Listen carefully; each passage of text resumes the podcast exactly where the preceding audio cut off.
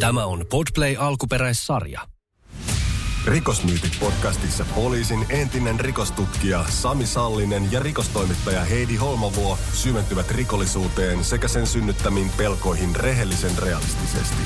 Esiin saattaa nousta seikkoja, jotka eivät ole poliittisesti täysin korrekteja ja vaikeille asioille uskalletaan myös nauraa. Varoitus. Sisältää suoraa puhetta. Jakso seitsemän. Tulli ja raja. Raja- ja tullirikoksista kun puhutaan, niin yleensä ensimmäisenä mielikuvana on, että rajalla ne on laittomia rajanylityksiä ja tullissa taas huumeita, mutta lopulta nämä kaksi organisaatiota tekevät hyvin paljon muutakin. Mutta ootko Sami koskaan joutunut tullissa erikoissyyniin tai tuleeko siellä syyllinen olo? Äh, mä oon muuten Norjassa kerran, tota, mentiin poliisi, poliisien kanssa vielä, mentiin rajasta yli ja tota, silloin meidät syynnettiin kunnolla, mutta tota, sen ei ollut murhe, mutta viime vuodet mulla joka kerta, kun mä menen lentokentällä siihen metallin paljastimeen, niin tota, kun mulla on alasel, alasella se rautaa, niin se piippaa nykyään joka kerta. Ne on varmaan herkistänyt niitä laitteita. Mm, sä, tai sit sä oot jollain listalla. Niin. Mm. Mä joudun aina, aina lentokentällä. Siis mä en muista, koska mä oon viimeksi lentänyt niin, että mä en ole ollut siinä satunnaisessa liuskatestissä, jos tiedät, mitä tarkoitan. Ai sä et siihen kiinni. Mä jään aina siihen.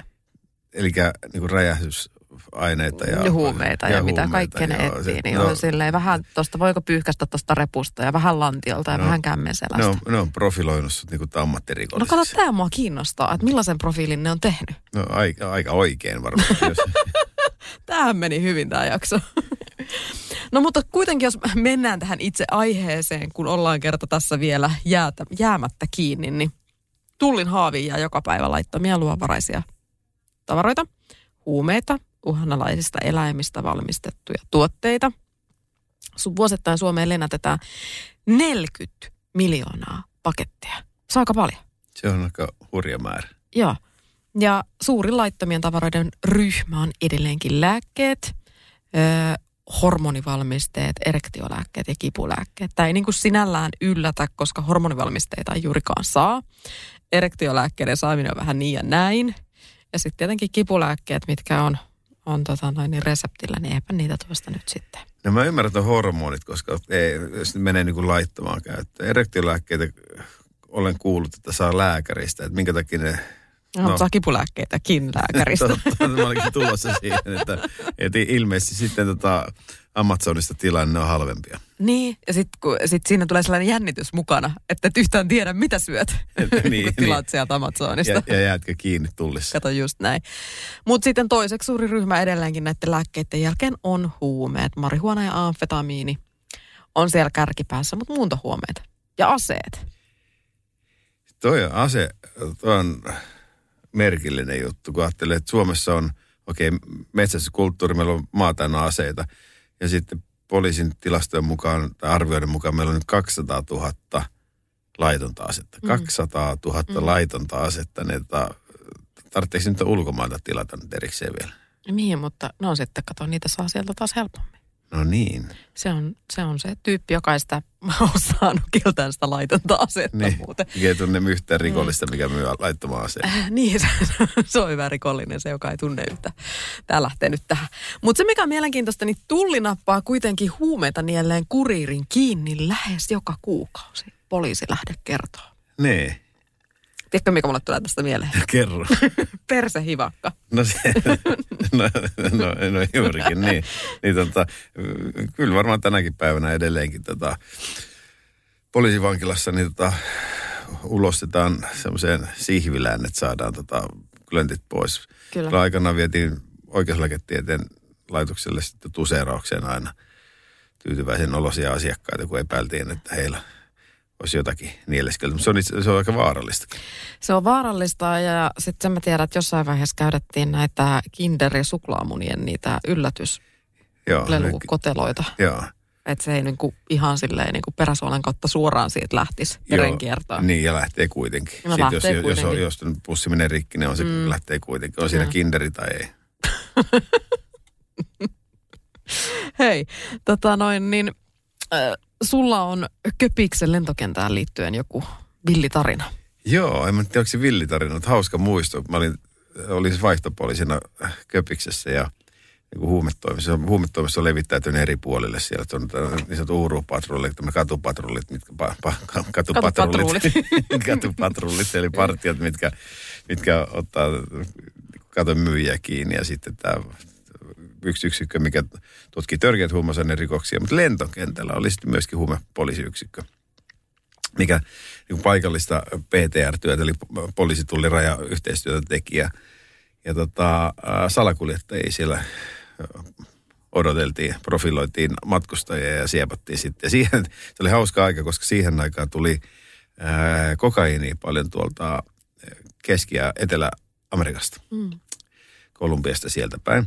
Ja niillä oli, ää, ne käytti siis tämmöisiä mm, vähävaraisia köyhiä maalaisia mulleina, joilla niille puettiin bisnesmiehen puku päälle. Ja tota, joskus joku raskas talvipaltto, kun oltiin kuitenkin Tanskaan menossa kesähelteellä. Katsotte kartasta, että se on pohjoisessa. Siellä on, siellä on varmaan kylmä. Tiesi, että jos joku tulee untuvatakissa hikoille, niin tota, untuvatakissa löytyy jotakin muutakin. Mutta nämä, tota, nämä liikemiehet sitten tota, pistettiin kallis puku päälle ja leikattiin hiukset tyylikkäästi ja Attasen ja Salkku käteen matkusti kevyesti. Tiedätte, että niiden, niiden kyydistä tuli sitten huumausainetta. Ja siellä oli semmoinen testi, me testattiin ja pyydettiin henkilö ottaa kravaatti pois – katsottiin, että okei, tuossa sopiva kohdehenkilö kravatti pois ja sitten tota, avata se ja pistää se uudestaan kaulaan. Jos ei, jos ei osannut solmia kravattia uudestaan, niin tota, sitten vietiin lisäsyy, niin kun oli puettu, oli puettu kato, Armani puku päälle ja pistetty skrakakaulaan ja oppimaton maalaispoikasta ei osannut pistää sitä.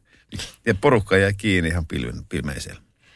Varmasti. Mm, Yleltäköhän tuli joku aika sitten naisvankilasta dokumenttia. Siellä oli tämmöinen australialaismummo, joka o, istui vankilassa siis huumeiden salakuljettamisesta, mutta hän oli omasta mielestään tuonut vaan suklaata. Hänelle oli annettu suklaarasia, joka hänen piti tuoda ja hän oli jäänyt kiinni.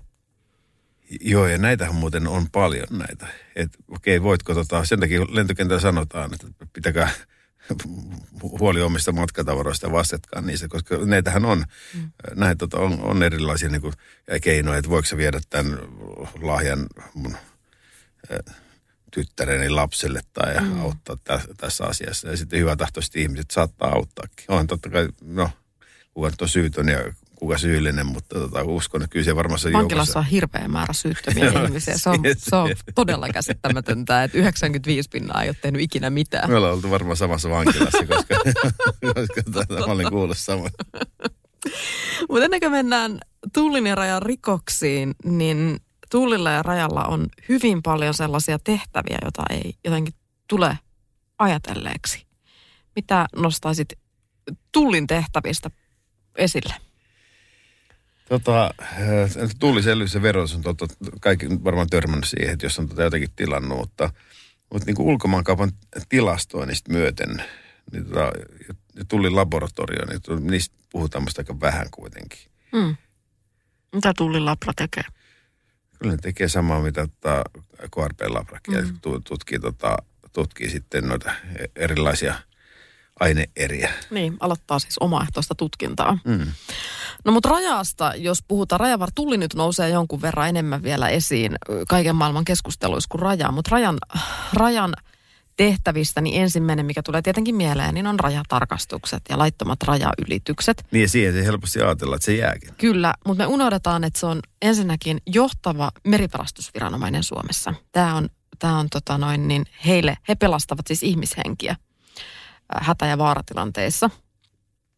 Ja 19 vuodesta alkaen he ovat vastannut myös ympäristövahinkojen torjunnasta avomerellä. Ja se, mikä on mielenkiintoista, niin hehän valvovat, siis jos mietitään, niin että rajallakin on tällaisia omia erikoisjoukkoja, niin he valvovat siis metsästystä ja kalastusta. No näin entisenä virkamiehenä, mutta sanoa kyllä, että tämä oli mulle uusi uutinen. Mä en osannut kun rajaa ja kalastuksen valvontaa liittää kyllä millään tavalla toisiinsa. Niin, kun 2021 raja on tehnyt 3853 metsästyslain säännöksiin liittyvää tarkastusta ja 2096 kalastuslain säännöksiin liittyvää tarkastusta. Tämä on ihan järjetön määrä. Jotenkin mulla niin tulee semmoinen sarjakuvanomainen, siis tärkeä työ ilman muuta, eikä halua millään mm. tavalla niin kuin vähätellä, mutta semmoinen niin kuin viimeisen päälle treenattu rajavartija, kun tietää, että ne on aika kovassa kunnossa ja tota, aika, aika kovia duuneja tekee, niin tota, se hiippailee onkian selustaan ja kysyy kalastuslupaa, niin se ei jotenkin vain niin ajatuksena mätsää yksi, mutta, tota, mutta tärkeä työ, niin kuin sanoin. Joo, ja siis äh, pohjoisella itärajalla rajavartiolaitos paljastaa epäiltyjä törkeitä metsästysrikoksia – ja tämmöistä suurpetojen metsästystä, mikä on kiellettyä no ravintohoukutinta apuna käyttöön. Mm, se nyt menee jotenkin niin kuin lähemmäksi mielikuvaa. Kuitenkin. Joo.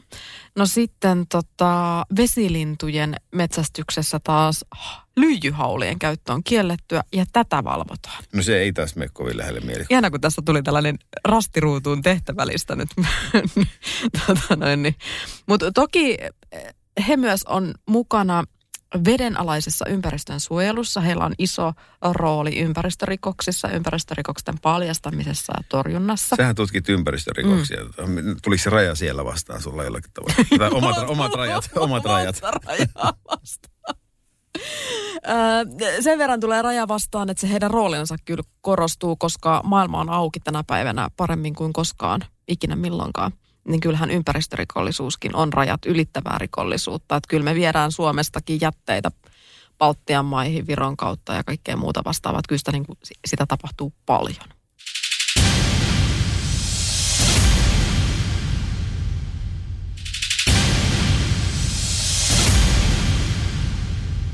Mutta siis tämä, mikä oli mun mielestä mielenkiintoista, mikä menee vähän tähän sarjakuvaan, niin on kyllä tämä, että Euroopan unionin valvonta-asetus yhteisen kalastuspolitiikan sääntöjen noudattamiseksi edellyttää, että kaikkien jäsenvaltioiden on ylläpidettävä kalastuksen seurantakeskusta ja Rajavartiolaitos hoitaa tämän valvonta-asetuksen mukaiset tehtävät Suomessa.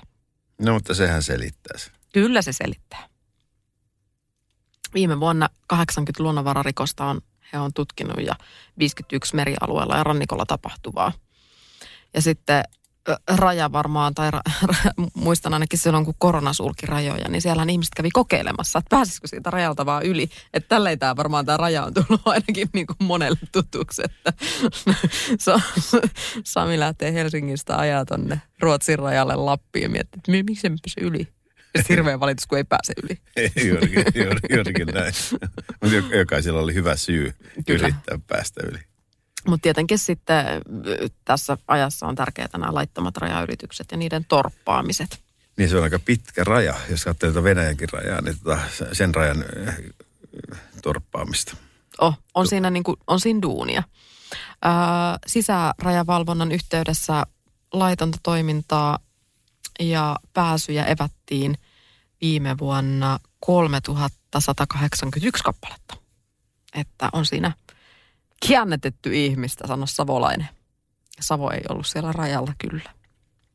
No mutta tullirikokset, sulla oli niistä enemmänkin faktaa ja dataa, että minkälaisista määristä me puhutaan. Äh, joo, aika, aika suuria lukuja sielläkin. Tullirikoksia vuonna 2020 yhteensä 6500, yli 6500 mm. kappaletta. Ja niin vaikutukset on, puhutaan kymmenistä miljoonista, 57 miljoonaa euroa.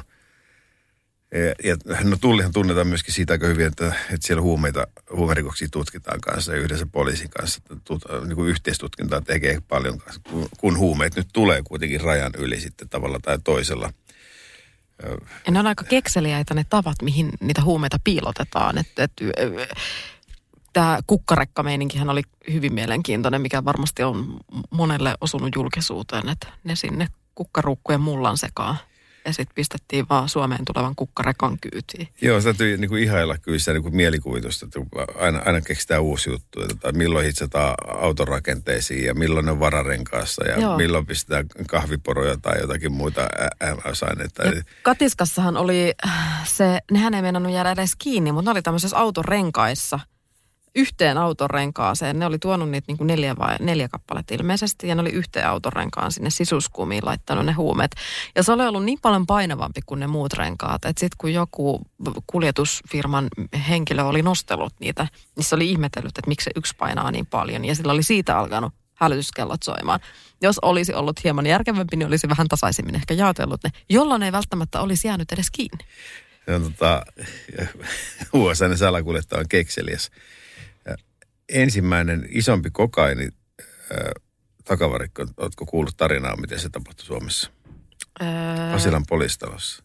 Joo, on kuullut, mutta kaikki ei välttämättä ole kuullut. Joo, se oli tota, äh, yhden takavarikon yhteydessä oli keilapallo jäänyt sitten rikollisilta ja kundit, tämä oli ennen kuin itse aloitin työt siellä, että mä pesen täysin käteinen pois tästä. Ei ollut 50-luvulla, se oli, se oli, se oli kiitos, kiitos nyt vasta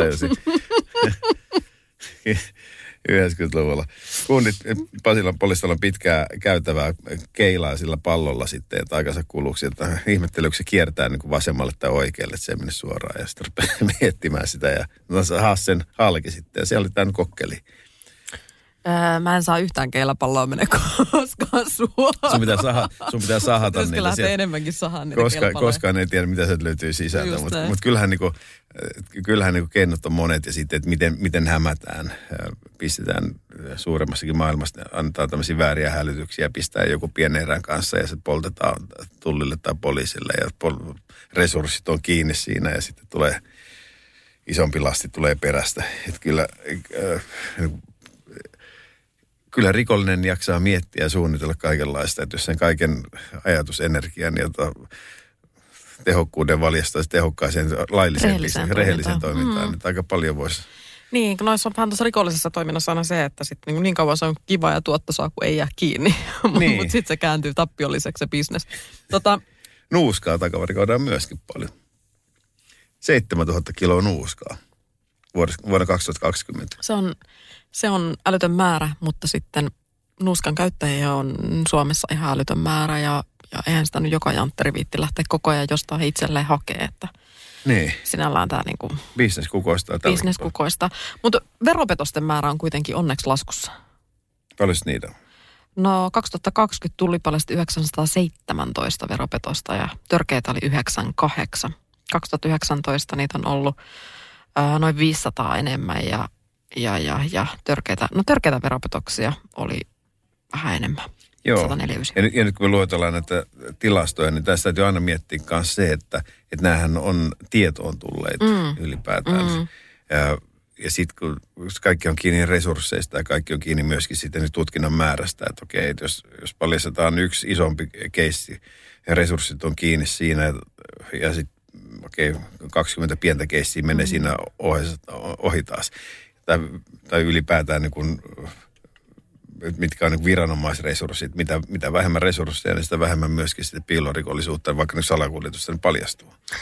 Tämä, tämä piilorikollisuus on mielenkiintoinen teema siinä mielessä, että tuossa ympäristörikos maailmassa oppinut se, että se on ihan se on niin kuin äärimmäisen vaikea rikollisuuden muoto tunnistettavaksi koska siinä on niin monta ö, näytettä ja nippeliä ja nappelia ja niin kuin viranomaista ja ympäristöviranomaista ja, ja elykeskusta ja se yhteistyöverkoston pitää olla niin iso, että siitä ympäristörikoksesta oikeasti jää kiinni. Että se voi olla niin kuin ihan tsäkää, että alkaa tapahtua ja jää kiinni. Joo, ja mit, mitä hankalampi, mitä haastavampi tutkittava. Ja jos nyt ajattelin ympäristörikoksia tai sitten jotakin vaikea, niin kuin vaativia tulli- tai tulli- tai rajarikoksia, mitkä siinä niin kuin työllistää todella ja mitkä on niin kuin hankalia tutkittavan. Niin on se ihminen sen työn tekee, niin myöskin siis motivaatio vaikuttaa myöskin se, että, että kun katsoin, että montaksi vuotta mä tämän keissin kanssa on äh, naimisissa. Niin ja sitten se, että niin kauan sä oot naimisissa ja mikä on lopulta se tuomio, mm. mikä siitä sitten tulee. Niin. Että mikä vähän sellaista niin kuin suhteellisuusarviointia, mihin niin. sen energian kohdistaa ja sen työpanoksen. Niin, ja prosessin näkövinkkelistä kyllä kustannustehokkuus ohjaa kuitenkin tätä tota tekemistä.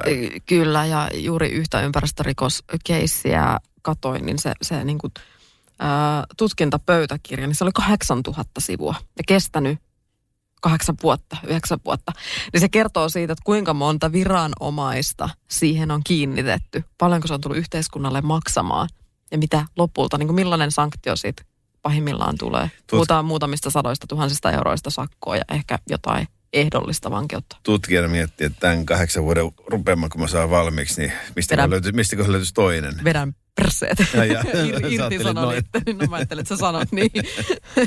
Mutta hei, Venäjältä äh, takavarikoidaan ja salakuljetetaan Suomeen pääosin savukkeita.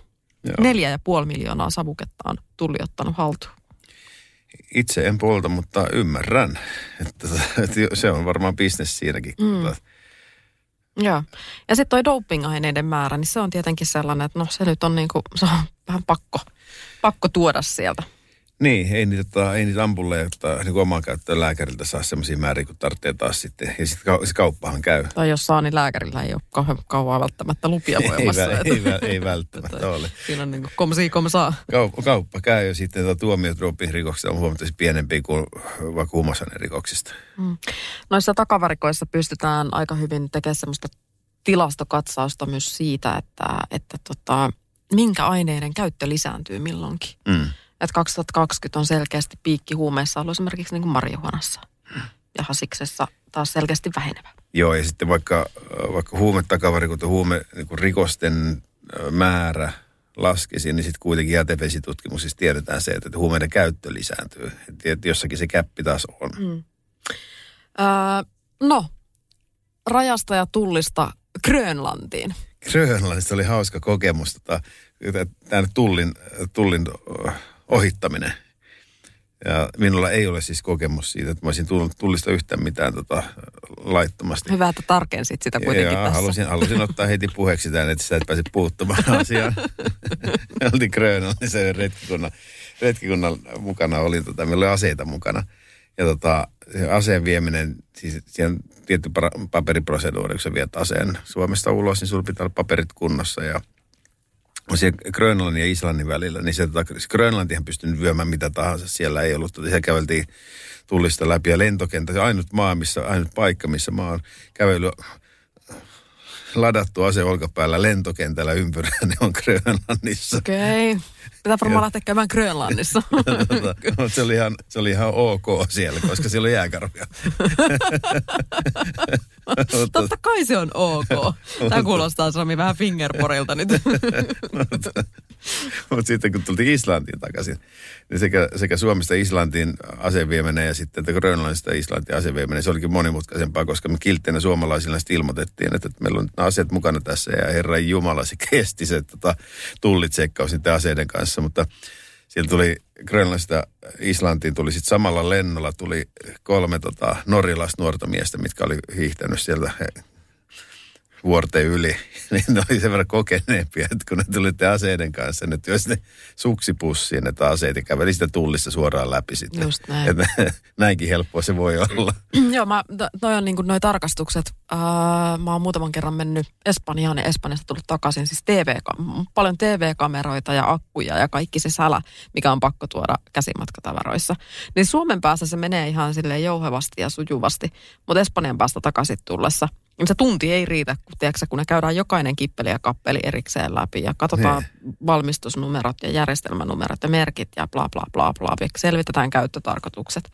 Niin se on melkoinen show aina välillä. Joo, voin kuvitella. No hei. Onhan epäilyttävän näköisiä. No on ja varsinkin jos mä roudaan jotain akkuja niin kuin kymmenen kappaletta, niin nehän luulee, että mä siis myyn niitä. Niin, kun sä oot siinä liuskatestissä. Niin, se, se, se, on se liuskatesti aina sit ennen sitä. Tota, Mm, tekniikka kehittyy.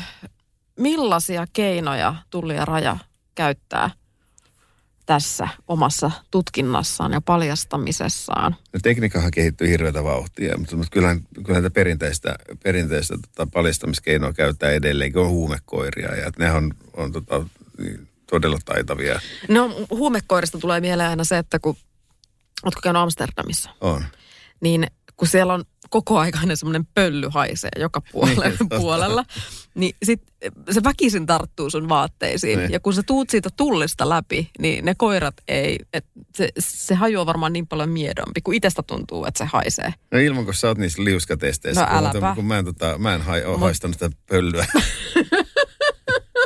Siitä on hetki, kun mä oon käynyt Amsterdamissa. Okei, okay, koirat. Jat- Koirat. Saat jatkaa. Koira. Mä mä oon ollut maalihenkilönä joskus lentokentällä, että poliisivuosina maalihenkilönä, että niin koira nuuskinut. Ja vaikka, vaikka, Siis sä oot ollut koira vai maalihenkilö? Kumpi sä olet? Ko, ko, koiramainen maal, maalihenkilö, millä oli tuo huume, tota, huumegramma taskussa, niin vaikka oli maalihenkilö, niin se on kuitenkin se on kuumottava tilanne, kun, tiedät, kun sä näet, että se koira tulee sieltä ja nuuskii ja tota, sitten merkkaa sut. Ja tietysti yleinen häpeä, kun se ihmiset tuijottaa, että tuossa salakuljettaja. Mutta kyllä koira on, koira on aika erehty, erehtymätön kyllä. Että se on tota, ja, ja pelottava, pelottava tietysti noin, niin kuin, niin kuin niitä on mm. kuitenkin tuolla. Mutta sitten on, on, tota, äh, on, se tekniikkahan kehittyy ihan niin kasvotunnistuksen ja hahmotunnistuksen osalta. Mutta sitten on tämmöisiä uusia makeita systeemeitä myöskin, kun me, mistä ei paljon puhuta. äh, Toisilla, toisilla ihmisillä on kyky tunnistaa kasvoja niin todella paljon paremmin kuin toisilla. Puhutaan supertunnistuksesta.